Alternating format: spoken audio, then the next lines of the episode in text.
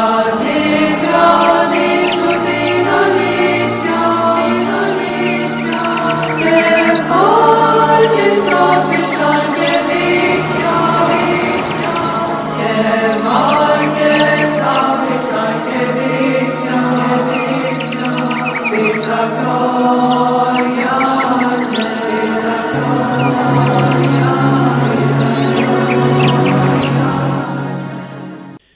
Ευλογητός ο Θεός ημών πάντοτε νυν και αεί και εις τους αιώνας των αιώνων. Αμήν. Αγαπητοί ακροατές, χαίρετε.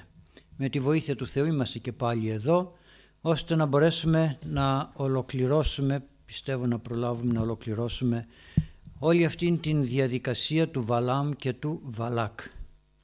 Είμαστε στο κεφάλαιο 24, στο βιβλίο των αριθμών βέβαια, κεφάλαιο 24, αριθμός στίχου 11, και έχουν φτάσει σε ένα οριακό σημείο οι μεταξύ τους θα λέγαμε αντιπαραθέσεις.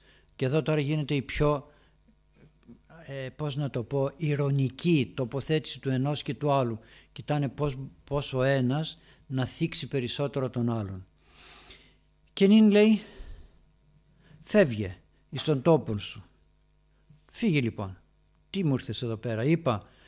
Τη μίσωσε και νυν εστερέωσέ σε Κύριος της δόξης. Παράξενα λόγια. Ζητάει ο Βαλάκ να έρθει ο Βαλάμ για να κατακρίνει τον λαό. Το κάνει τόσες φορές και ο καλός Θεός δεν κατακρίνει. Αλλάζουν θέση, προσέξτε, πιο γούρικες θέσεις όπως λέμε. Είναι γούρικη μέρα αυτή, δεν είναι γούρικη εκείνη και ούτε καθεξής ο 13 αριθμός δεν είναι καλός. 3 και 13 και ούτω καθεξής και είναι αυτά ανοησίες και να σας πω και κάτι που είναι πολύ ανόητο, πολύ ανόητο και όμως το κάνουμε εμείς οι άνθρωποι που πάμε στον χώρο της Εκκλησίας. Εάν παντρευτείς να παντρευτείς όχι σε δίσεκτο έτος. Εάν ε, πεθάνει κάποιος να μην πάρει 40 μέρες και, αλλά είναι 40 μέρες πριν. Να είναι 38 μέρες τα 40, το μνημόσυνο του 40 να είναι 38 μέρες. Να μην είναι 42 γιατί, το φαντάζεστε, διότι αν είναι 42 μας περισσεύουν δύο μέρες, φιλοσοφία, αριθμοσοφία, αφού περισσεύουν δύο μέρες από τις 40 μέρες, σημαίνει ότι θα πεθάνει και κάποιος άλλος για να τις προσθέσουμε εκεί. Ανόητα πράγματα. Δεν τρώμε κρέας λέει 40 μέρες γιατί αν τρως κρέας είναι σαν να τρως τις σάρκες του πεθαμένου. Συγγνώμη για τις εκφράσεις που λέω αλλά τα λέτε. Τα λέτε και τα δέχεστε και φοβόσαστε με αυτά που ακούτε είναι καταστάσεις αυτές. Δεν είναι ωραίες καταστάσεις. Δεν είναι ωραία πράγματα αυτά. Βάζουμε, γράφουμε στην, για την εκκλησία τα ονόματα και δεν τα γράφουμε στο ίδιο χαρτί, όχι γιατί βολεύει τον ιερέα έτσι, να έχει ο ιερεύς πρώτα τα χωριστά τα ζωντανά, χωριστά τα και κοιμημένα. Όχι, γιατί δεν μπορούν να πάνε μαζί ζώντες και κοιμημένοι. Πώς είναι δυνατόν, θα πεθάνει κι άλλος από τους ζώντες και έχω αναφέρει και άλλη φορά μια περίπτωση που πήγα σε ένα χωριό, έλειπε ο ιερεύς και όχι εδώ στη Μητρόπολη μας, έλειπε ο ιερεύς και έπρεπε να πάω εγώ να τελέσω μια κηδεία. Διαβάσαμε στην εκκλησία την ακολουθία και φεύγοντας να πάμε στο κημητήριο με τα πόδια, μου λένε οι επίτροποι, κοίταξε παπά, επειδή δεν ήμουν εγώ από εκεί, δεν ήξερα τις συνήθειές τους, τώρα που θα περπατάμε να πάμε στο κημητήρι, μην κοιτάξεις πίσω. Γιατί λέω τι θα κάνετε, έτσι το έχουμε εμείς, μην κοιτάξεις πίσω. Και τι θα κάνετε εσείς πίσω από την πλάτη μου να λέω. Μη στεναχωριέσαι μου λέει, κάντο έτσι. Έρχεται και ένας άλλος, ναι, ναι, ναι παπά έτσι κάνουμε εμείς εδώ, ναι παπά έτσι κάνουμε εμείς εδώ. Και έρχεται κάποιος και μου σφυρίζει και μου λέει, ξέρεις γιατί το κάνουμε, γιατί; Γιατί όταν ο παπάς κοιτάει πίσω σημαίνει ότι κάποιον άλλον θέλει να πάρει. Α, έτσι είναι λέω. Και εγώ κάθε λίγο και λιγάκι κοιτούσα πίσω. Κάθε λίγο και λιγάκι κοιτούσα πίσω, οπότε λέω την άλλη φορά όλο το χωριό θα έχει πεθάνει. Γιατί σας κοίταξα όλους. Ανοησίες, ναι. Γιατί έτσι μας βάζει ο διάβολος να κάνουμε πράγματα όχι του Θεού. Νομίζουμε ότι είναι του Θεού τα πράγματα αυτά. Ότι τα θέλει ο Θεός. Ε, δεν τα θέλει. Και γινόμαστε ε, άνθρωποι που, πώς να πω, όχι τυπολάτρες. Άλλο είναι η τυπολατρεία. Ε, ειδωλολάτρες γινόμαστε. Αυτά είναι τα είδωλα τα οποία κρατάμε και δεν τα βγάζουμε έστω κι αν μας πούν. Μέσα μας λέμε ε ας το κάνω εγώ μη τυχόν και γίνει τίποτα. Θα μπω μέσα σε ένα σπίτι, σε ένα κατάστημα που κάνει τα εγγένειά του ή οτιδήποτε άλλο και πρέπει να πατήσω με το δεξί πόδι, όχι με το αριστερό είναι πρωτοχρονιά, θα μπω μέσα σε ένα, στο κατάστημά μου, στο σπίτι μου, θα πρέπει να μπω με το δεξί, όχι με το αριστερό. Λέτε και το αριστερό είναι κάτι κακό. ακόμη και τους ίδιους τους και κοιμημένους όσο τους έχουμε εδώ και ζουν τους αγαπούμε, τους αγκαλιάζουμε, τους μιλάμε και μόλις πεθάνουν μην τους αναφέρετε. Γιατί; Δεν είναι οι άνθρωποι μας. Οι ίδιοι είναι. Δεν χάθηκαν, δεν έφυγαν. Δεν βρικολάκιασαν να το πέτσι. Είναι οι άνθρωποι μας. Άρα λοιπόν πρέπει να τους θυμόμαστε όμορφα και να προσευχόμαστε και να προσέχουμε από τέτοιες καταστάσεις που δεν ευαρεστούν τον Θεό.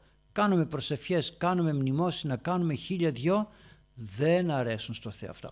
Ούτε να πάβουν και τον κεκοιμημένο. Έτσι λοιπόν να φύγουμε έξω από τις προκαταλήψεις, τις προλήψεις, όπως θέλετε πείτε το, έξω από όλα αυτά. Εκείνο που έχει αξία είναι να τελούμε το θέλημα του Θεού. Άλλο θέμα να πέφτει να πέφτουν 40 μέρες ε, Παρασκευή και δεν μας βολεύει να κάνουμε τα 40 την Παρασκευή, μας βολεύει να τα κάνουμε Κυριακή. Συνήθως δεν το πάνε στην επόμενη Κυριακή, το πάνε στην προηγούμενη. Προσέξτε το και θα το καταλάβετε αυτό το πράγμα. Δεν το πάνε στην επόμενη Κυριακή, στην προηγούμενη, όχι, λιγότερες ημέρες. Και όμως αυτά δεν αρέσουν στον Θεό.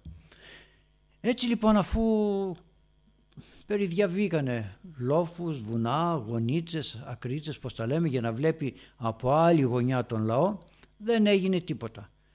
Και τι λέει ο Βαλάκ, λοιπόν, μάστα και φύγε στον τόπο σου. Μάστα και φύγε στον τόπο σου. Εγώ εξουσιάζω εδώ πέρα, δεν μου έκανες το χατήρι και εγώ δεν θα σε τιμήσω, λέει. Δεν θα σε τιμήσω. Είπα να σε τιμήσω, αλλά τώρα δεν θα το κάνω. Γύρισε πίσω γιατί εστέρισέ σε Κύριος της δόξης. Πω, πω.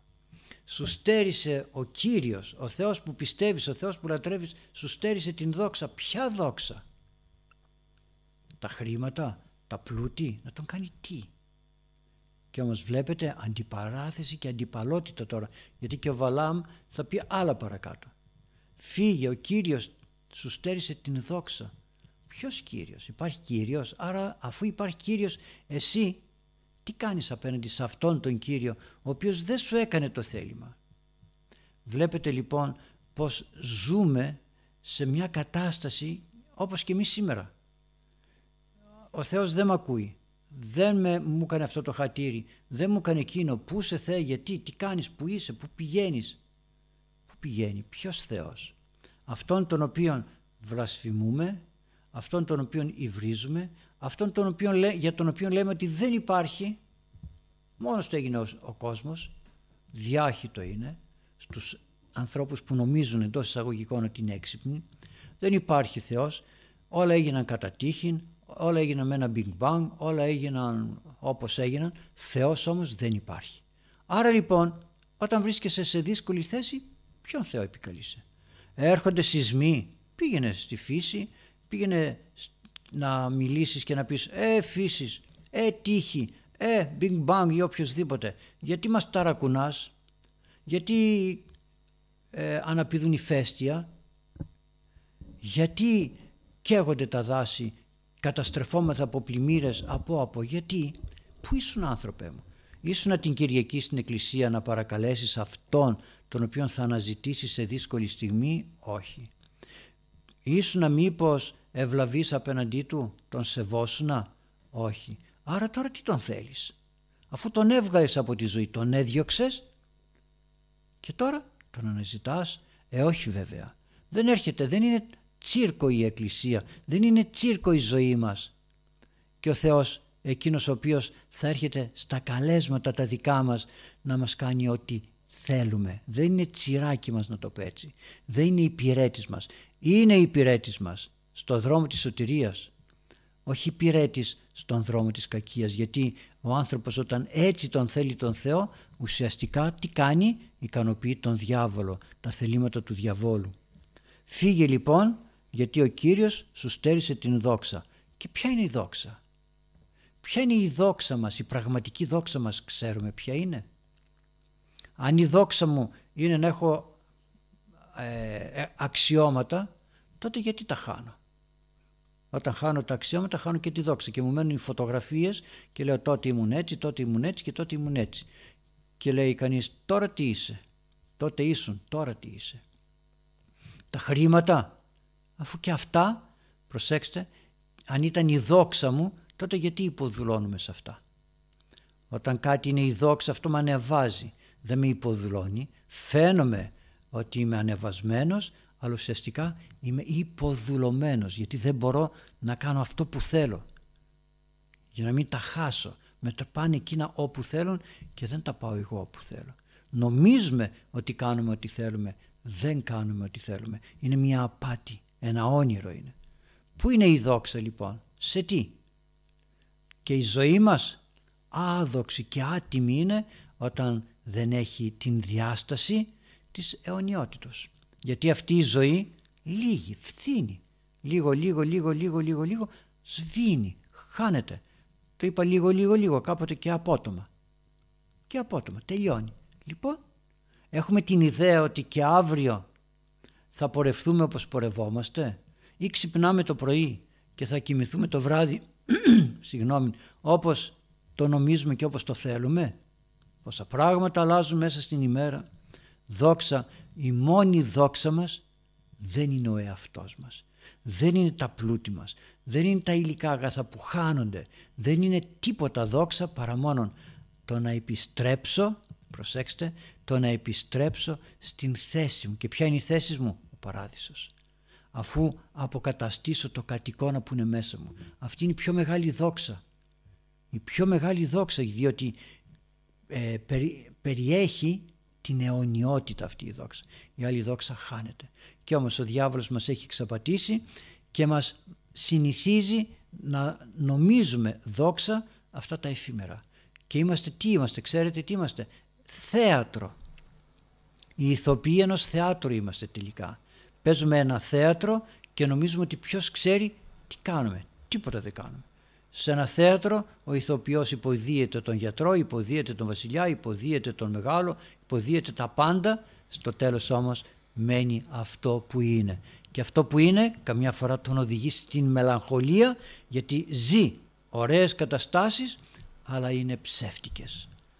Φύγε λέει λοιπόν και πάμε στον 12ο στίχο και είπε Βαλάμ προς Βαλάκ αφού λέει ο ο Βαλάκ στον Βαλάμ φύγε έχασες τη δόξα σου. Έρχεται τώρα ο Βαλάμ για να αντεπιτεθεί ουχή και της αγγέλης σου ούς απέστειλας προς με ελάλησα λέγον. Καλά δεν έστειλες τους αγγελιοφόρους και σου είπα τι σου είπα εάν μη δω Βαλάκ πλήρη τον οίκον αυτού αργυρίου και χρυσίου ου με παραβίνε το ρήμα Κυρίου ποιήσε αυτό καλόν ή πονηρών παρεμαυτού. Όσα αν είπε ο Θεός τα φταίρω.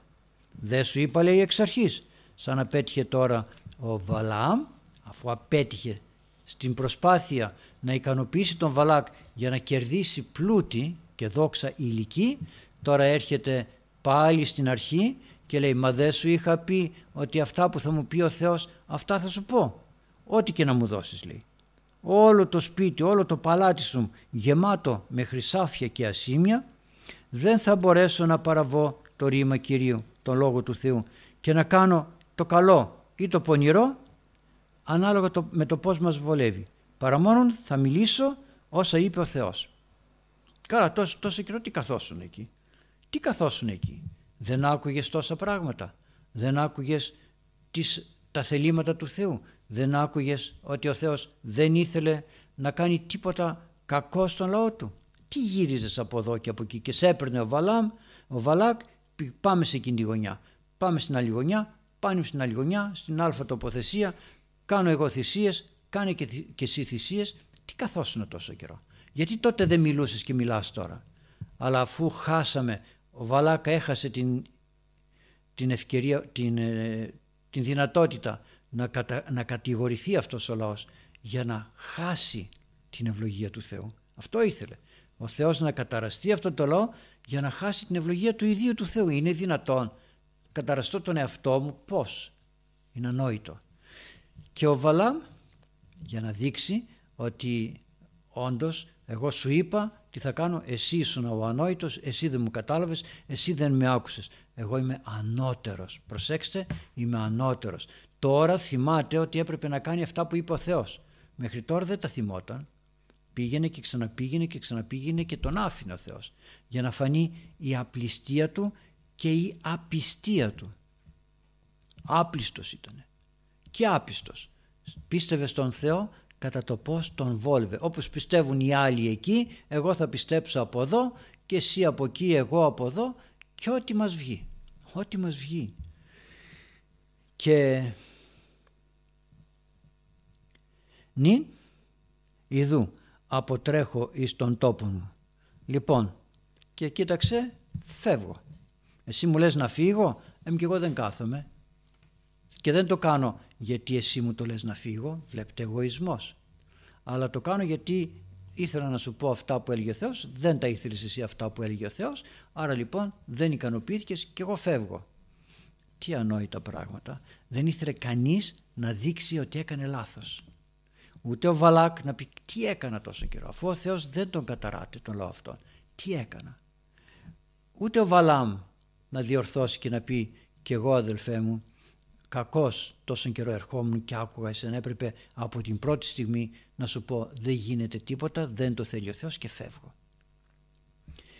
Και νυν φεύγω. Λοιπόν, εντάξει, έτσι είσαι, φεύγω.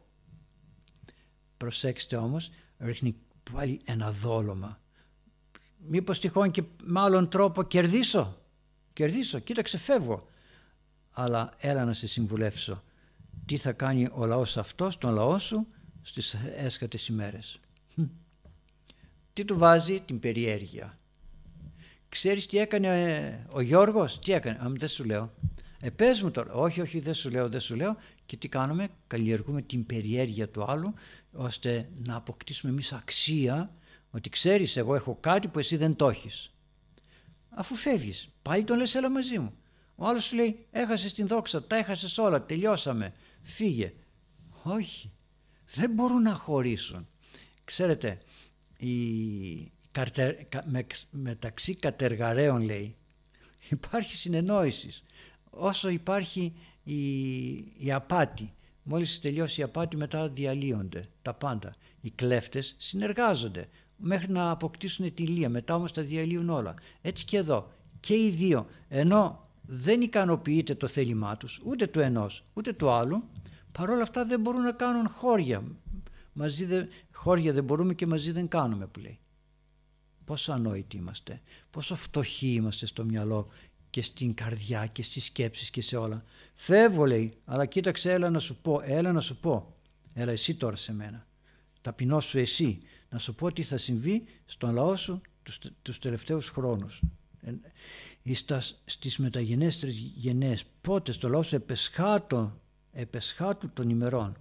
Ποιων ημερών; Όλα αυτά τα οποία θα πει ο Βαλάμ στον Βαλάκ δείχνουν την ε, συμπεριφορά της ανθρωπότητος και τη συμπεριφορά του Θεού προς την ανθρωπότητα.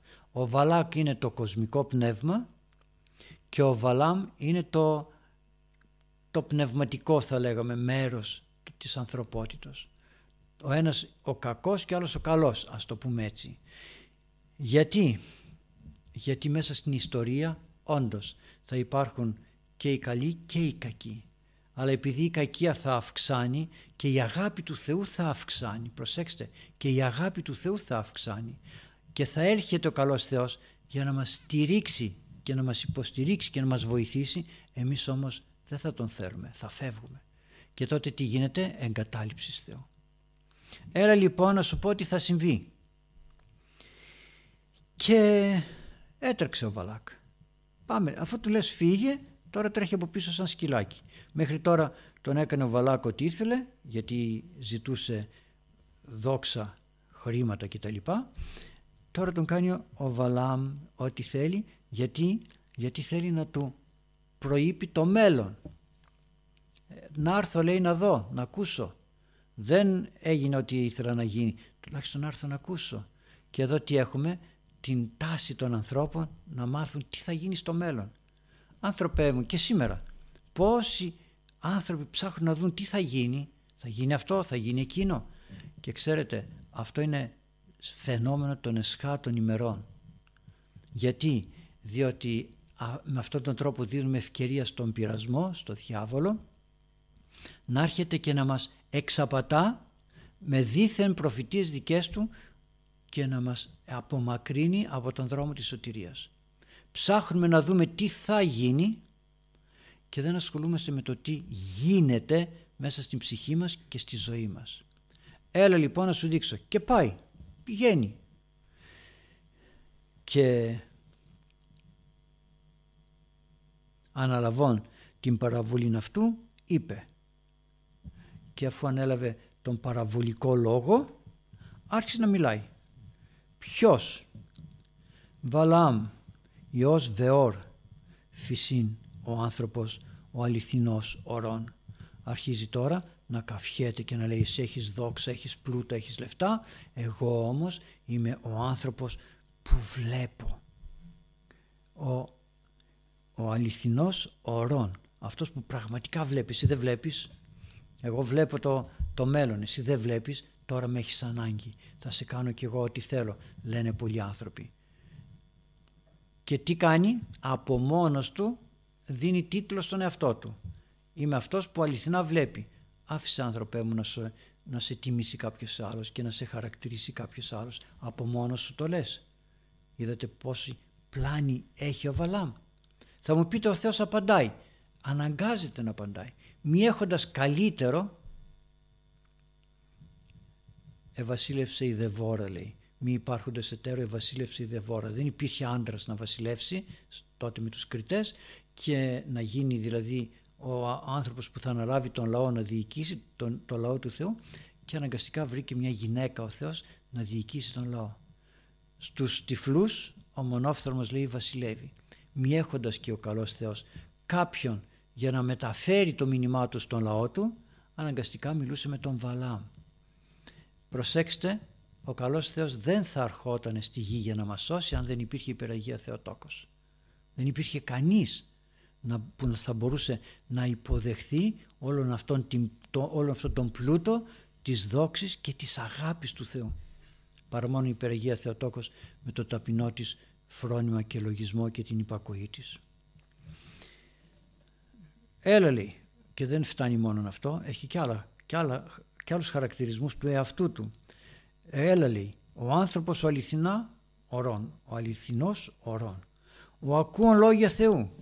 Είδες άνθρωπέ μου, εσύ δεν, δεν ακούς λόγια Θεού, εγώ ακούω και λόγια Θεού και βλέπω πραγματικά και ακούω και λόγια Θεού. Άρα λοιπόν είμαι ανώτερος από σένα. Ξέρετε, εδώ δείχνει μία ε, αντιπαλότητα ποιος είναι καλύτερος.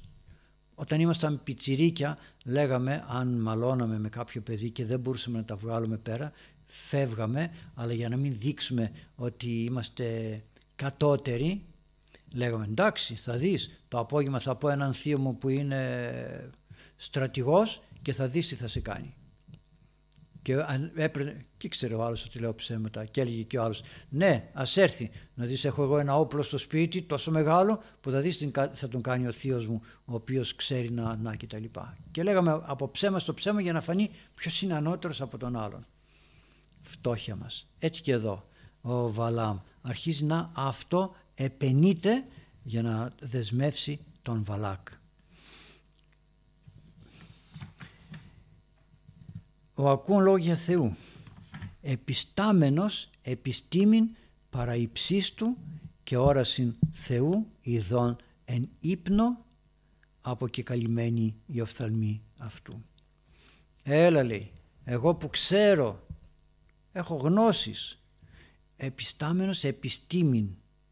Αλήθεια, καθίσαμε ποτέ να δούμε αυτή τη λέξη λέμε είναι επιστήμον, είναι να ακούμε τους επιστήμονες, να, να και τα λοιπά και πρέπει γιατί επιστήμον είναι αυτός ο οποίος γνωρίζει.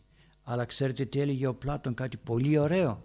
Επιστήμον δεν είναι αυτός που απλώς γνωρίζει αλλά ο οποίος την γνώση του την διαχειρίζεται λογικά. Τον λέει στον ε, το έχω σημειώσει εδώ στον Θέτερο, ο Πλάτωνας σε διάλογο που είχανε, έστεινουν επιστήμη δόξα λυθής με τα λόγου. Με τα λόγου εννοείται λογική. Δόξα, τιμή, γνώση. Δόξα πραγματική, αλλά η οποία όμως αποκαλύπτεται με την λογική. Όταν η λογική δεν μπορεί να διαχειριστεί κάποια πράγματα, τότε αυτή δεν είναι καλή γνώση. Προσέξτε, δεν είναι καλή γνώση. Μα θα μου πείτε είναι κάποια πράγματα που η λογική του ανθρώπου δεν μπορεί να τα συλλάβει. Προσέξτε, δεν είναι το αν τα συλλαμβάνει ή δεν τα συλλαμβάνει η λογική. Το θέμα είναι αν την γνώση μου διαχειρίζομαι σωστά. Λογικά, με λογικά επιχειρήματα. Όχι να λέω στον άλλον ξέρω εγώ και δεν απαντώ και δεν απαντώ και πέφτω σε λάθη και σε εκτροπές και το θεωρώ αυτό επειδή το λέω εγώ επιστήμον το θεωρώ δεδομένο. Όχι.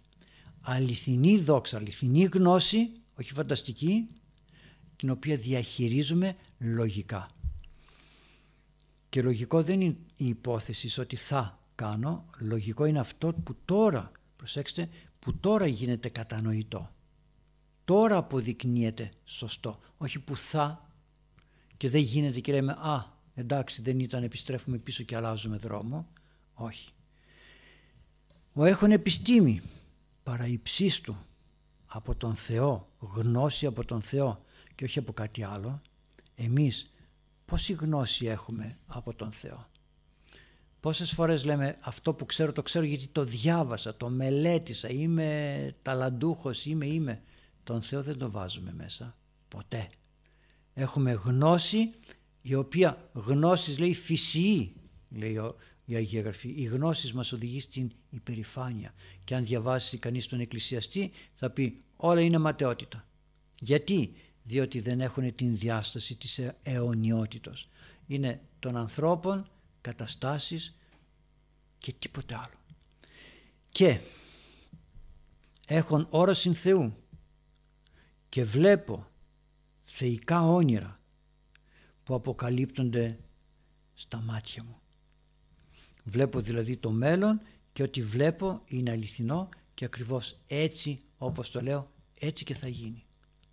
Οπότε τώρα τι κάνει, δεσμεύει τον, Βαλά, τον Βαλάκ, το έχει πει τόσα πολλά, ο Βαλάκ προφανώς κάθεται εκστατικός απέναντι σε έναν Βαλάμ, σου λέει τι κάνει αυτός, τι λέει αυτός, που δεν μπορεί να αντίπει, δεν μπορεί να πει ο Βαλάκ ναι αλλά έχω και εγώ τον δικό μου Θεό που μου ε, λέει και εμένα έτσι, μου λέει και αλλιώς, μου λέει και αλλιώς. Και δεν μπορεί να το πει γιατί δεν είχε, προσέξτε, δεν είχε αποδείξεις λογικές ότι τώρα ήρθε ο Θεός και με βοήθησε. Γι' αυτό και κάλεσε τον Βαλάμ να καταραστεί τον λαό, να παρακαλέσει τον Θεό να καταραστεί αυτόν τον λαό. Γιατί ο ίδιος δεν μπορούσε. Έλεγε ότι έχει εξουσία, έχει, έχει, αλλά δεν μπορούσε κάτι το πέρα από αυτήν τη ζωή να κάνει γιατί δεν είχε καμία επικοινωνία με ποιον, με τα είδωλα. Και πού είναι τώρα η ταπείνωση να πει, μα τι κάθομαι εγώ και κάνω. Αυτός μου λέει βλέπει, αυτός μου λέει τούτο, μου λέει εκείνο, θα μου πει το μέλλον και εγώ τρέχω από πίσω του. Τι κάθομαι, τι πιστεύω, τι πιστεύω, τι παρακαλώ, τι περιμένω στη ζωή μου και στη ζωή των ανθρώπων μου. Αλλά δεν είχε έλθει ακόμη το, ο Ιησούς Χριστός στη γη. Δεν ήρθε η αγάπη και η ταπείνωση στη γη. Δεν ήρθε το Πνεύμα το Άγιο στη γη. Να το πω καλύτερα. Δεν ήρθε η αγάπη, δεν ήρθε η ταπείνωση, δεν ήρθε η θυσία στη γη. Όχι η θυσία για να κερδίσω πράγματα, η θυσία του εαυτού μου για τη σωτηρία των άλλων. Δεν είχε έρθει στη γη. Ο Ιησούς Χριστός τα εφήμωσε όλο και ταπεινώθηκε και μας, και μας αγάπησε αν και τον βρήσαμε και, και, και χιλιαδιό και τον περιφρονήσαμε και θυσιάστηκε και μας, μετά από όλα αυτά μας έστειλε και το Πνεύμα το Άγιο ώστε εκείνο πλέον να μας διδάξει όλα εκείνα τα οποία ο Ιησούς Χριστός έκανε. Ποιος μπορούσε να καταλάβει τότε ότι ο Ιησούς Χριστός ταπεινώθηκε και ήρθε στη γη; Ποιος μπορούσε να το καταλάβει; Αν δεν ερχόταν το Πνεύμα το Άγιο δεν θα μπορούσαμε να κατανοήσουμε τίποτα. Εδώ αυτόν τον καιρό, αυτή τη στιγμή μιλάμε τόσα πράγματα, θαύματα και, και χίλια δυο και δεν τα δέχονται. Είπα σε κάποιον σήμερα γιατί κάποιοι άνθρωποι στάθηκαν περιφρονητικά σε μια, σε μια περίπτωση και στεναχωριόταν ο άλλος και του λέω μην ανησυχείς λέω. Τα Άγια της Αγίης. Τα Άγια είναι για τους Αγίους. Δεν μπορεί να είναι κάτι το αγιασμένο και να είναι για όλο τον κόσμο. Δεν μπορεί. Τα Άγια για τους Αγίους. Το λέμε στην Εκκλησία μας. Άρα λοιπόν μην παραξενευόμαστε το ότι ο καλός Θεός δεν θέλει κάποια πράγματα να αποκαλύπτονται στους ανθρώπους. Δεν θέλει να γίνονται γνωστά στους ανθρώπους και τα κρύβει. Και τα κρύβει από τα πολλά μάτια. Γι' αυτό και είπε ο έχων ότα ακούειν ακουέτο. Δηλαδή έχεις αυτιά που τα παρέδωσες στο Πνεύμα το Άγιο ώστε να έρθει να δουλέψει εκεί μέσα. Ναι, θα τα ακούσεις. Δεν έχεις τέτοια αυτιά Πνεύματος Αγίου. Δεν θα τα ακούσεις. Έχεις μάτια. Εμείς να το επεκτείνουμε και στα μάτια και στην όσφρηση και στη σκέψη και παντού. Έχεις; Όχι. Ε, δεν μπορείς με τέτοιο τρόπο να καταλάβεις τα Άγια. Πρέπει να αγιαστούμε για να καταλάβουμε και τα Άγια. Και λέει ο, ο Άγιος Γρηγόριος ο Θεολόγος τόσο ωραία αγιαστήνε δι πρώτον κοίτα αγιάσαι. Πρώτα θα αγιαστείς και μετά θα προχωρήσεις να αγιάσεις άλλους. Ο καλός Θεός βέβαια μέσα από τον ανάξιο ιερέα αγιάζει τους ανθρώπους. Γιατί δεν είναι ο ιερεύς που μεταδίδει, είναι η χάρη του Θεού. Εμποδίζει ο ιερεύς, δεν πειράζει.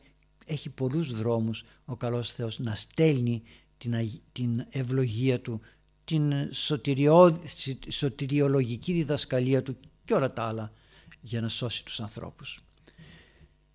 Αλλά επειδή όμως έχουμε συμπληρώσει αρκετό χρόνο, έχουμε και κανένα δυο ερωτήσεις και έχουμε πει ότι Τετάρτη πρώτο Θεός και Κυριακή θα απαντούμε σε ερωτήματα που στέλνετε. Για λίγο η φόρμα των ερωτήσεων στο, στην ιστοσελίδα μας δεν ήταν, είχε ένα, λίγο, ένα μικρό προβληματάκι. Τώρα όμως μπορείτε να μπαίνετε μέσα, να γράφετε ωραίες ερωτήσεις και να τις απαντούμε. Όχι να γράφετε, γράφετε ωραίες ερωτήσεις. Δεν χρειάζεται να σας, να σας πω εγώ και να σας πω και κάτι το έχω πει πολλές φορές. Ανόητες ερωτήσεις δεν υπάρχουν. Ανόητοι άνθρωποι ναι. Δεν υπάρχουν ανόητες ερωτήσεις. Όλες οι ερωτήσεις είναι αξιόλογες, αξιολογότατες. Οι άνθρωποι ναι. Αν δεν έχουν νου Χριστού τότε δεν μπορούν να είναι ε, πώς να πω, σωστοί στην λειτουργία του νου τους. Έτσι λοιπόν ας σταματήσουμε στο σημείο αυτό, ας έχουμε το νου μας να μην δημιουργούμε αντιπαλότητες. Τι έχει ο άλλος δεν με απασχολεί. Τι έχω εγώ να μην με απασχολεί. Να με απασχολεί ένα πράγμα. Μπορώ να έχω ταπείνωση ώστε να προκαλώ την αγάπη και το βλέμμα του καλού Θεού για να με φωτίζει και να με καθοδηγεί πιο πέρα. Εάν τα έχω αυτά τότε στη ζωή μου δεν κινδυνεύω, δεν κινδυνεύω από τίποτα. Εάν όμως νομίζω ότι τα έχω αλλά δεν τα έχω, αν μπω σε ένα αυτοκίνητο και νομίζω ότι έχω βενζίνη αλλά δεν έχω, δεν θα φτάσω στον προορισμό μου, επειδή νομίζω ότι έχω. Εάν νομίζω ότι έχω στο παγούρι μου νερό και δεν έχω, όταν θα έρθει η ώρα να το χρησιμοποιήσω, τότε θα πω τι έχεις. Δεν έχω τίποτα. Να ενθυμίστε πάντοτε τις μωρές και τις φρόνιμες παρθένες γυναίκες. Παρθένος σημαίνει ενάρετος και η μία και η άλλη ενάρετες. Ενάρετες. Οι μεν είχαν λάδι, οι δε δεν είχαν λάδι. Δεν είχαν. Νόμιζαν ότι έχουν. Δεν είχαν. Νομίζω ότι έχω εξυπνάδα. Δεν έχω. Νομίζω ότι έχω σύνεση, σοφία και εξουσία και οτιδήποτε. Δεν τα έχω. Αν τα είχα γιατί τα χάνω; Γιατί χάνω την εξουσία αν έχω εξουσία; Αν είμαι δυνατός γιατί γεράζω; Αν είμαι υγιής γιατί αρρωσταίνω; Λέω α, εγώ είμαι μια χαρά. Γιατί αρρωσταίνω; Κάποια στιγμή δεν αρρωσταίνω όλοι μαζί και ξέρετε δεν αρρωσταίνω όλοι μαζί γιατί το επιτρέπει ο καλός Θεός για να υπηρετεί ο ένας τον άλλον και να δείξουμε ένας τον άλλον την αγάπη μας. Αλλά ας σταματήσουμε εδώ στον 16 στίχο και πρώτα ο Θεός την επόμενη φορά να δούμε τι είπε όχι από περιέργεια σαν τον Βαλάκ που τρέχει πίσω από τον Βαλάμ αλλά με καλή αναμονή για να δούμε κάτι πολύ ωραίο που λέει ο Θεός για το μέλλον των ημερών εκείνων αλλά και των δικών μας ημερών. Δηλαδή η ζωή μας έχει δύο έσχατα. Τα πρώτα έσχατα κατά τα οποία ήλθε ο Ιησούς Χριστός στη γη και έχουν την ίδια πορεία με τα δεύτερα έσκατα που θα είναι η δεύτερη παρουσία του. Δεν υπάρχει άλλο. Τρίτο, τρίτα έσκατα δεν υπάρχουν. Τελειώνει. Το δις εξαμαρτήν λέει ουκ ανδρόσοφου. Έχασες τα πρώτα, έχασες και τα δεύτερα, τελείωσε. Εμείς όμως όχι. Δεν τελειώνουμε. Εμείς θα ακούμε το θέλημα του Θεού και θα πορευόμεθα. Να ακούσω τώρα λοιπόν τις ερωτήσεις. Παιδιά μου, ποιος θα μου πει την πρώτη ερώτηση; Ναι, Χαίρετε, Χαίρετε. Η πρώτη ερώτηση λέει το εξής. Τι κάνουμε όταν τα παιδιά μας πάνε φαντάρι, τι στάση πρέπει να κρατήσουμε; Παίρνουμε μια σημαία και βγαίνουμε έξω και λέμε ένα στρατιωτικό εμβατήριο. Πολύ ωραία η ερώτηση γιατί στην εποχή μας για σκεφτείτε ωραία ερώτηση αλλά δείχνει συγγνώμη δείχνει κάτι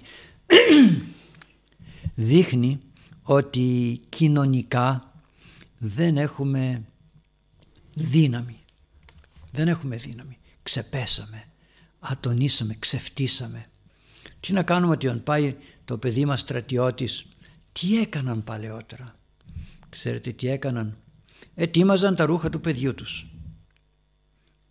Αν και το παιδί ήταν πολύ μεγάλο τότε στην εποχή μας όταν πήγαινε στρατιώτης. Ήταν μεγάλος. Όχι σε ηλικία, σε γνώση, σε εμπειρία, σε δύναμη, σε σοφία. Ήταν μεγάλος. Δεν ήταν όπως είναι τώρα τα καημένα μας τα παιδιά από πω που θα πας, τι θα κάνεις. Ναι, τέλος πάντων. Και τι κάνανε τότε; Παίρνανε στο παιδί και δίνανε ένα σταυρό. Του δίνανε και μία Αγία Γραφή. Και του λέγανε παιδί μου στην ευχή της Παναγίας. Κινητά δεν υπήρχαν. Επικοινωνία καμία. Καμία. Και τότε τι έκαναν. Με εμπιστοσύνη παρέδιδαν τα παιδιά τους στα χέρια του Θεού και της Παναγίας. Και σε μια εποχή, όχι σαν τη δική μας, δύσκολη εποχή. Θυμάμαι πηγαίναμε κατασκήνωση στον Άγιο Δημήτριο ως ομαδάρχες και μας πήγαιναν τα στρατιωτικά αυτοκίνητα, τα ΡΕΟ όπως λεγότανε και ο δρόμος ήταν από τα Τέμπη και μετά χαλικόδρομος. Είχε τόση σκόνη και τόσο χοροπίδημα μέσα στο αυτοκίνητο που λέγαμε άντε να φτάσουμε να πάμε να την αχθούμε για να φύγει αυτή η σκόνη. Ναι, μέσα εκεί σε μια περιπέτεια, σε μια σκληραγωγία που για την εποχή εκείνη δεν ήταν σκληραγωγία, ήταν μαθημένη. Όταν πήγε ο Άγιος ε, Αμβρόσιος, αν θυμάμαι καλά, στο μοναστήρι του, ήταν απεριποίητος, δεν είχε πρόβλημα. Είχε παπούτσια χαλασμένα, ρούχα τριμμένα κτλ. Και του λέει ο γέροντας μια μέρα, έχεις την εντύπωση λέει ότι εσύ κάνεις άσκηση; Εσύ πάντα στα, στα βουνά γύριζες με τα πρόβατα, ξυπόλυτος ήσουνα, παπούτσια χαλασμένα είχες, ρούχα βρώμικα. Αυτοί κάνουν περισσότερη άσκηση. Αυτοί ήταν μέσα στα, στα λουτρά, στα αρώματα, στα καλά ρούχα, στα σαλόνια, στα ανάκτορα και τα βγάλαν όλα αυτά και υπομένουν όλη αυτή την ταλαιπωρία η οποία όμως για αυτούς είναι κάτι πολύ σκληρό. Έτρωγαν το ζεστό τους φαγητό, είχαν τις καρμαριέρες να τους καθαρίζουν, να τους σκουπίζουν, είχαν... τι δεν είχανε. Εσύ λέει δεν είχες τίποτα, εσύ καλύτερα είσαι τώρα εδώ. Και έσκυψε το κεφάλι ο Άγιος και έφυγε γιατί ίσως του ερχόταν αυτός ο λογισμός. Έτσι είναι.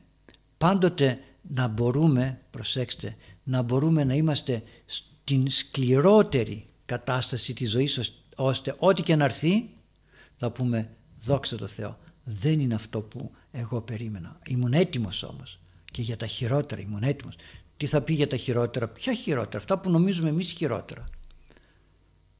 Εμείς νομίζουμε ότι είναι χειρότερα διότι δεν τα θέλουμε.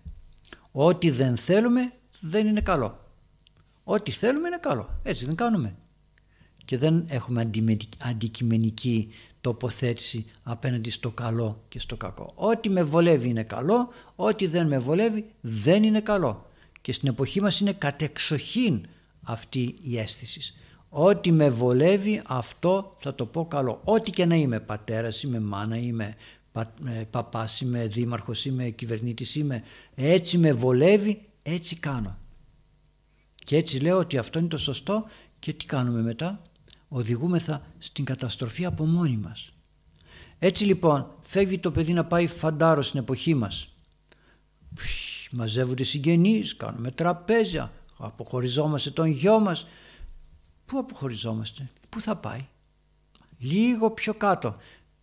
Και με το κινητό μας μπορούμε και να τον βρούμε και να μιλήσουμε και, και χίλια δυο. Και τι, τι κάνουμε, τι δείχνουμε έτσι, ότι ο γιος μας δεν είναι ικανός να αντιμετωπίσει τα προβλήματα της ζωής. Δεν είναι ικανός. Ναι, θα τον χαιρετήσουμε. Ναι, θα, Συγγνώμη, θα καθίσουμε όλοι μαζί να φάμε στο τραπέζι γιατί φεύγει και δεν ξέρουμε αν θα ξαναγυρίσει. Το ξέρουμε πώς. Πάει σε δύσκολες καταστάσεις.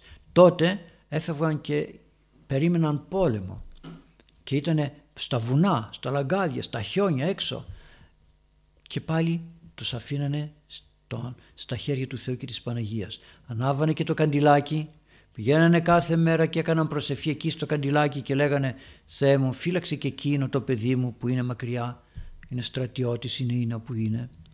Άρα λοιπόν το κάνουμε αυτό. Και να δώσουμε και κουράγιο στο παιδί και να του πούμε «Παιδί μου, πρόσεχε, Μπορεί να μην υπάρχουν οι κίνδυνοι που υπήρχαν παλιά στα βουνά, στις ραματιές, στα λαγκάδια. Υπάρχουν άλλοι κίνδυνοι πνευματικοί. Να δώσουμε στο παιδί μας την δυνατότητα να το πούμε παιδί μου φεύγεις αλλά θέλω να γυρίσεις καλύτερος, πνευματικά, ηθικά, σωματικά. Μην χάσεις την αγνότητά σου φεύγοντας και πηγαίνοντας. Τι πηγαίνοντας; Βγαίνουν τα παιδιά έξω από την μονάδα και αμέσως απ' έξω τους περιμένουν οι ανήθικες καταστάσεις και οι ανήθικες προτάσεις. Φεύγουν να πάνε να γλεντήσουν, να διασκεδάσουν και μετά θυμάμαι, προσέξτε, θυμάμαι κάτι πολύ χαρακτηριστικό, πολύ χαρακτηριστικό.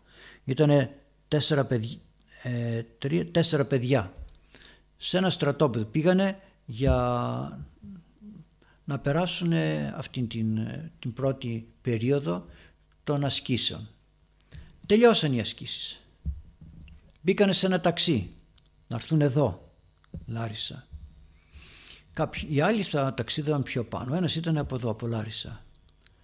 Στο δρόμο εκτρέπεται το ταξί και σκοτώνονται και οι τρεις εκτός από τον οδηγό και τον άλλον. Και ήρθε και μου λέει το άλλο το παιδί που γλίτωσε ο Λαρισαίος τι να πω πάτερ, γιατί θα σας πω τι λέγαμε και τι λέμε στα παιδιά που πάνε στρατιώτες. Τι να πω πάτερ μου λέει, όταν βγήκαμε από, την, από το στρατόπεδο για να έρθουμε εδώ και ψά, έψαχνα να βρω ταξί, εκεί έσπευσαν να πάνε να αμαρτήσουν. Και μετά ήρθανε και ταξιδέψαμε. Θα μου πει κανείς, ε, τόσοι άλλοι άνθρωποι αμαρτάνουν, σαρκικά να αμαρτήσουν, να πέσουν στην πορνεία τόσοι άλλοι άνθρωποι και όλοι σκοτώνονται. Έτυχε. Ωραία, έτυχε. Πάτε να διαβάσετε στην Αγία, στην, ε, στο συναξάρι τον ε, Άγιο Νικόλαο των Αποστρατιωτών. Είναι κάπου το Φεβρουάριο, Ιανουάριο, Φεβρουάριο. Ήτανε τότε στο Βυζάντιο και προσπαθούσε να είναι όσο γίνεται πιο πιστός στο θέλημα του Θεού. Πήγανε κάποτε σε μια επιχείρηση, φιλοξενήθηκαν σε ένα ξενοδοχείο, όλοι οι στρατιώτες το βράδυ αμάρτησαν με κοπέλες που υπήρχαν μέσα στο ξενοδοχείο. Και σε εκείνον πήγαιναν και τον προκαλούσαν και του λέγαν έλα, έλα θα περάσουμε καλά, έλα. Δεν πήγαινε. Ποδοπάτησε τον πειρασμό και το βράδυ κοιμήθηκε και είδε ένα κάμπο γεμάτο με τάφους και ένα σημείο που δεν είχε τάφο και μια φωνή του λέει τι βλέπεις; Τρόμαξε. Βλέπω τάφους λέει. Τι άλλο βλέπεις, βλέπω και έναν τάφο άδειο. Λοιπόν του λέει, εάν χθες αμάρτανες με αυτές τις κοπέλες, αυτός ο τάφος ήταν για σένα και εσύ εκεί θα ήσουν. Και τα άφησε και έφυγε και έγινε μοναχός μετά.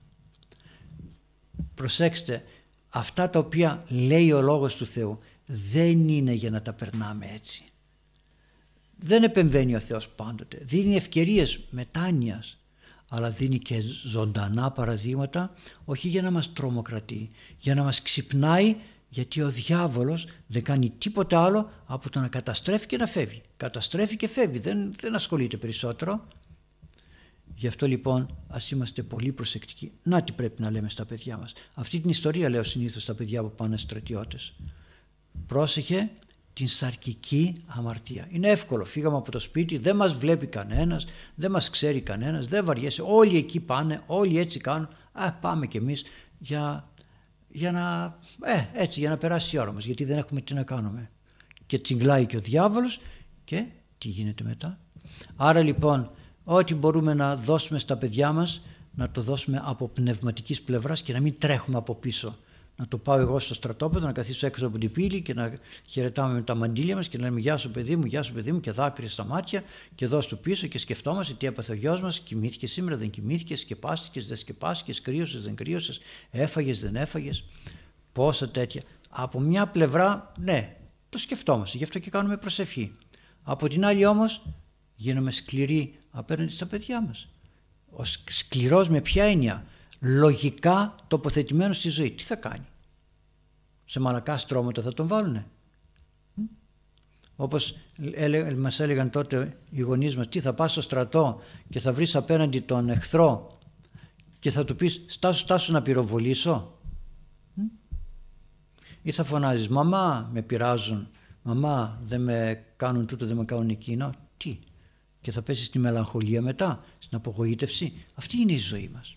Έτσι είναι η ζωή μας. Γι' αυτό και τη ζωή μας την έχουμε χαλάσει και την έχουμε καταστρέψει.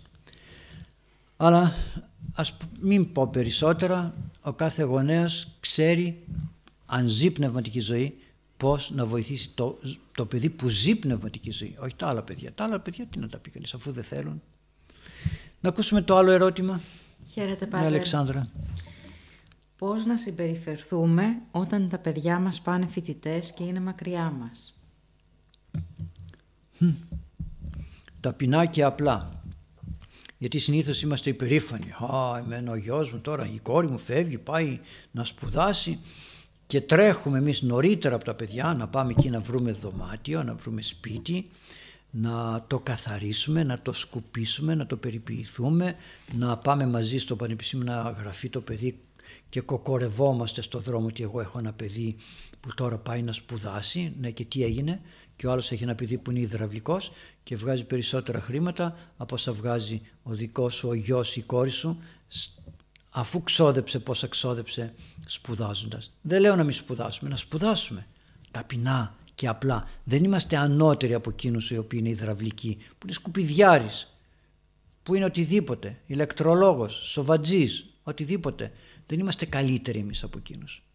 Αντιθέτως, θα πρέπει όλοι μας να νιώθουμε το ίδιο γιατί θα μπορέσει το παιδί που σπούδαξε να αποκτήσει γραφείο ωραίο εάν δεν υπήρχε κτήσεις, αν δεν υπήρχε σοβατζής, αν δεν υπήρχε εκείνος ο οποίος θα έκανε όλη αυτή τη δουλειά για να έχω εγώ μια άνεση. Όχι. Θα αφήσουμε το παιδί, δεν θα, δεν θα τρέχουμε πίσω από το παιδί μας. 16-17 χρονών παιδί και τρέχουμε από πίσω. Δεν ξέρει που να πάει. Θα το βγάλουμε το εισιτήριο στο τρένο, στο αυτοκίνητο, θα το ετοιμάσουμε τα ρούχα. Φτιάξε τα ρούχα σου παιδί μου. Ετοίμασε τα ρούχα σου. Δηλαδή τόσο καιρό ποιος του ετοίμαζε τα ρούχα; Ποιος; Και τους αφήνουμε εκτεθειμένους και ανεβαίνουν πάνω και μετά στέλνουμε φαγητό εμείς, στέλνουμε τούτο εμείς, πάμε να πάρουμε τα ρούχα, να τους τα πλύνουμε, να, να. Και τι γίνεται μετά; Τίποτα. Μέχρι σε ένα σημείο θα βοηθήσουμε το παιδί μας. Από εκεί και πέρα θα του πούμε πήγαινε και φτιάξε τη ζωή σου. Αλλά αυτό θα έπρεπε να το, το είχαμε πει ήδη πολύ πιο νωρίς όσο το έχουμε στο σπίτι μας, όσο το έχουμε στις δουλειές μας και να πω κάτι, δεν επιτρέπεται, δεν επιτρέπεται να έχουμε οποιαδήποτε χειρονακτική εργασία και να μην παίρνουμε μαζί μας το παιδί μας. Προσέξτε το παιδί μας. Το μυαλό σας πάει στο να σκάψω, στο να κτίσω, στο να είμαι μπογιατζής. Όχι. Χειρονακτική εργασία είναι και το να πλύνω πιάτα, να σκουπίσω, να καθαρίσω το σπίτι, να το περιποιηθώ. Χειρονακτικές δουλειές είναι. Όλο διάβασμα, διάβασμα, διάβασμα και το, το σώμα τι κάνει. Αν λοιπόν έχω μάθει στο παιδί μου να τρώει απ' όλα, να ντύνεται, να ξέρει να ντύνεται, να ξέρει να χρησιμοποιεί τα χρήματά του σωστά και να μην τα σπαταλάει. Έχω πει σε πολλούς γονείς κάποια πραγματάκια που πρέπει να με τα οποία πρέπει να παιδαγωγήσουν τα παιδιά και με κοιτούν έτσι και μου λένε «Ε, το καημένο έτσι». Ε, τι το καημένο. Άστο τότε, πάει στο πανεπιστήμιο και είναι καμένο. Τώρα το λες καημένο και μετά θα είναι καμένο γιατί δεν θα μπορεί στη ζωή μέσα να ανταπεξέλθει και να παλέψει. Θα, του, θα τον εκμεταλλεύεται ο α, ο β, θα βγαίνει και θα λέει δεν υπάρχουν δουλειές, δεν υπάρχουν δουλειές και θα αναγκαζόμαστε μετά να φέρουμε ξένους για να κάνουν τις δουλειές μας και μετά θα λέμε τι δουλειά έχουν αυτοί οι ξένοι εδώ αφού δεν δουλεύει κανένας, δεν δουλεύει. Άρα λοιπόν το παιδί που πάει να γίνει φοιτητής, το πρώτο που πρέπει να ξέρει είναι ότι δεν είναι αξία το να σκέπτεται και να μαθαίνει μόνο, αλλά μεγάλη αξία είναι και το να ξέρει να πράττει κάποια πράγματα. Να ξέρει να φροντίζει τον εαυτό του, να προστατεύει τον εαυτό του, να τον συντηρεί τον εαυτό του. Όχι λεφτά, διασκέδαση και κοστίζει μια ολόκληρη περιουσία η σπουδή ενός παιδιού. Υπάρχουν παιδιά τα οποία δουλεύουν, βγάζουν τα έξοδά τους και δεν υποχρεώνουν τους γονείς σε τίποτα. Άρα λοιπόν και στο θέμα αυτό θα είμαστε πολύ μακριά από τα παιδιά μας για να τα αφήσουμε να δουλέψουν, να τα αφήσουμε να στεριώσουν και τότε και θα μας αγαπήσουν πιο πολύ και θα τα αγαπήσουμε πιο πολύ και θα είμαστε πιο πολύ δεμένοι όχι με την έννοια της ε, πατριαρχίας, όχι δεμένοι μεταξύ μας. Όχι ότι θα κουβεντιάζουμε συνέχεια και θα λέμε, όχι δεν θα λέμε τίποτα, αλλά θα, θα είμαστε δεμένοι. Με την πρώτη ευκαιρία που άλλος έχει μια ανάγκη αμέσως θα τρέξουμε να βοηθήσουμε και δεν θα τσακωνόμαστε σαν τον Κάιν και τον Άβελ. Το επόμενο ερώτημα, Κωνσταντίνα. Γιατί κάποιοι χριστιανοί είναι καλά βολεμένοι με παρεούλα, υγεία και ευκολίες, ενώ άλλοι ζουν στα αγκάθια. τι ωραίο. Τι ωραίο. Λοιπόν, άλλοι ζουν στα αγκάθια και άλλοι είναι βολεμένοι. Ναι, γιατί είναι πολύ απλό. Πάσαν χαράν ηγήσαστε αδελφοί μου όταν πειρασμείς περιπέσετε ποικίλης λέει ο Απόστολος Ιάκωβας αν θυμάμαι καλά ή ο Απόστολος Πέτρος στις επιστολές τους. Κάθε χαρά να έχετε όταν βρεθείτε μέσα σε πειρασμούς, μέσα σε δυσκολίες. Μα είναι δυνατόν με τις ευκολίες να κάνουμε τίποτα. Είναι πολύ απλό. Τα παιδιά για να περάσουν στο πανεπιστήμιο, άλλα κάνουν παρεούλες, βγαίνουν έξω, πίνουν καφεδάκο, κοτσομπολεύουν, μιλάνε, κάνουν και άλλα παιδιά στρώνονται και διαβάζουν. Ποιος θα περάσει στο πανεπιστήμιο, αυτός που κάθεται και χαζεύει ή αυτός που διαβάζει; Είναι δυνατό να περάσω να εισαχθώ στο πανεπιστήμιο, να εισαχθώ σε μια σχολή, να επιτύχω στη ζωή μου επαγγελματίας με το να κάθομαι να κοτσομπολεύω και να λέω τι κάνει εκείνος, τι κάνει ο άλλος, τι κάνει ο άλλος, τι κάνει ο άλλος και να μην κοιτάω τον εαυτό μου και τη δουλειά μου. Είναι δυνατόν. Προσέξτε, ψάξτε στη ζωή σας να δείτε. Τίποτα δεν προκόβει χωρίς περιπέτεια. Και τα αγκάθια, όταν τα λέμε αγκάθια, ε, είναι βαριά η λέξη αγκάθια. Γιατί δείχνω ότι είμαι μαλθακός στην πνευματική ζωή. Μαλθακός. Από παντού τσιμπιέμαι. Ε όχι γίνε λίγο σκληρός άνθρωπέ μου. Σκληρός ανθεκτικός στους πειρασμούς. Και θα γίνουμε ανθεκτικοί στους πειρασμούς όταν δεν ασχολούμαστε με τους άλλους. Όσο ασχολούμαστε με τους άλλους, ανθεκτικοί στους πειρασμούς δεν γινόμαστε. Γιατί, Γιατί δεν έρχεται το Πνεύμα το Άγιο να μας ενδυναμώσει. Στην Θεία Λειτουργία λέμε δύναμης, το Άγιος ο Θεός λέμε δύναμης. Τι θα πει δύναμης; Βγαίνει ο ιερεύς έξω και λέει δύναμης όταν ψάλουν οι ιερείς το τρισάγιον ύμνο. Τι θα πει δύναμης; Να έρθει η δύναμη του Θεού να μας δώσει δύναμη όχι μόνο στο να ψάλουν δυνατά, όχι, αλλά να δώσει δύναμη στην ψυχή, να μπορέσει να προσευχηθεί, να μπορέσει να αντέξει και την υπόλοιπη Θεία Λειτουργία, να έχει κουραστεί και ούτω καθεξής, να έρθει η δύναμη του Θεού. Έρχεται η δύναμη του Θεού και μας καλύπτει, μας προστατεύει σαν ένα κάλυμα όπως βάζουμε στα χέρια μας τα γάντια, στα χέρια μας γάντια για να μην καούμε από τη σόμπα, από το φούρνο. Έτσι έρχεται ο ταπεινός λογισμός και η αγάπη προς τους άλλους ανθρώπους και η αφοσίωση στον εαυτό μας. Όταν δεν αφοσιωνόμαστε στον εαυτό μας αλλά κοιτάμε τον ένα και τον άλλον είναι σαν να έχουμε γάντια τρύπια και πάμε να πιάσουμε μετά το φαΐ που καίει και κεγόμαστε. Όχι. Άρα λοιπόν ας μην έχουμε την αίσθηση ότι περπατάμε σε αγκάθια. Δεν είναι αγκάθια γιατί τότε φταίει ο καλός Θεός. Φταίει ο καλός Θεός γιατί οι πατέρες λένε απείραστος κανείς δεν μπαίνει στον παράδεισο.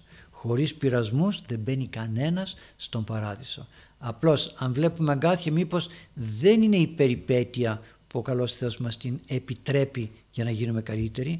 Μήπως είναι η περιπέτεια των κακιών μας. Μήπως τα αγκάθια αυτά είναι οι κακίες μας, ο εγωισμός μας, η υπερηφάνεια και νομίζουμε ότι δεν είμαστε σαν τους άλλους, ότι οι άλλοι καλοπερνάνε και εμείς δεν καλοπερνάμε. Και εκείνοι κακοπερνάνε και εμείς κακοπερνάμε.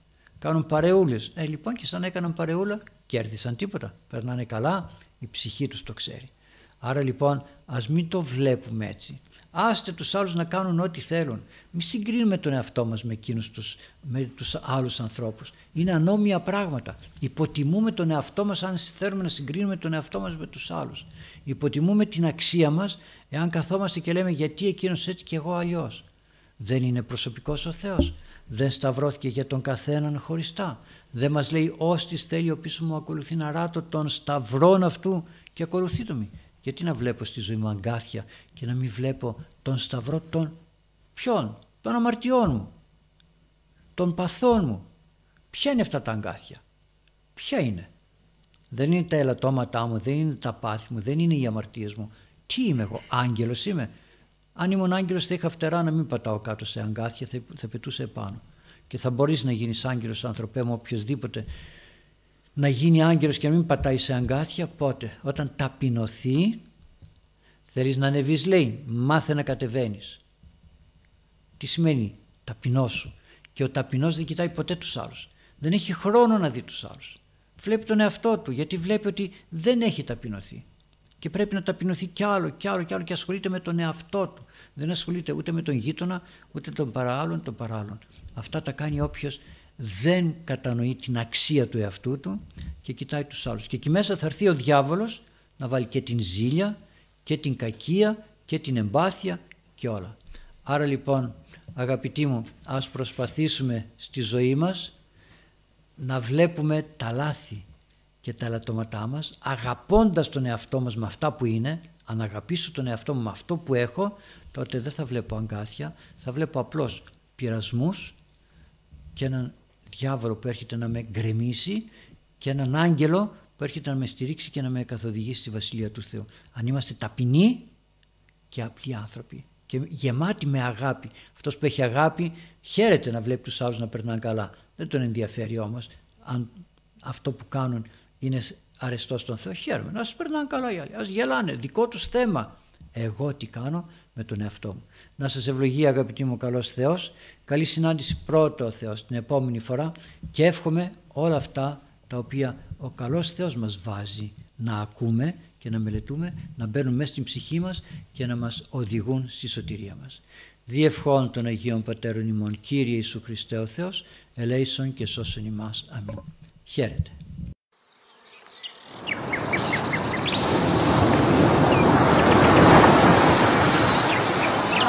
Maria de Israel.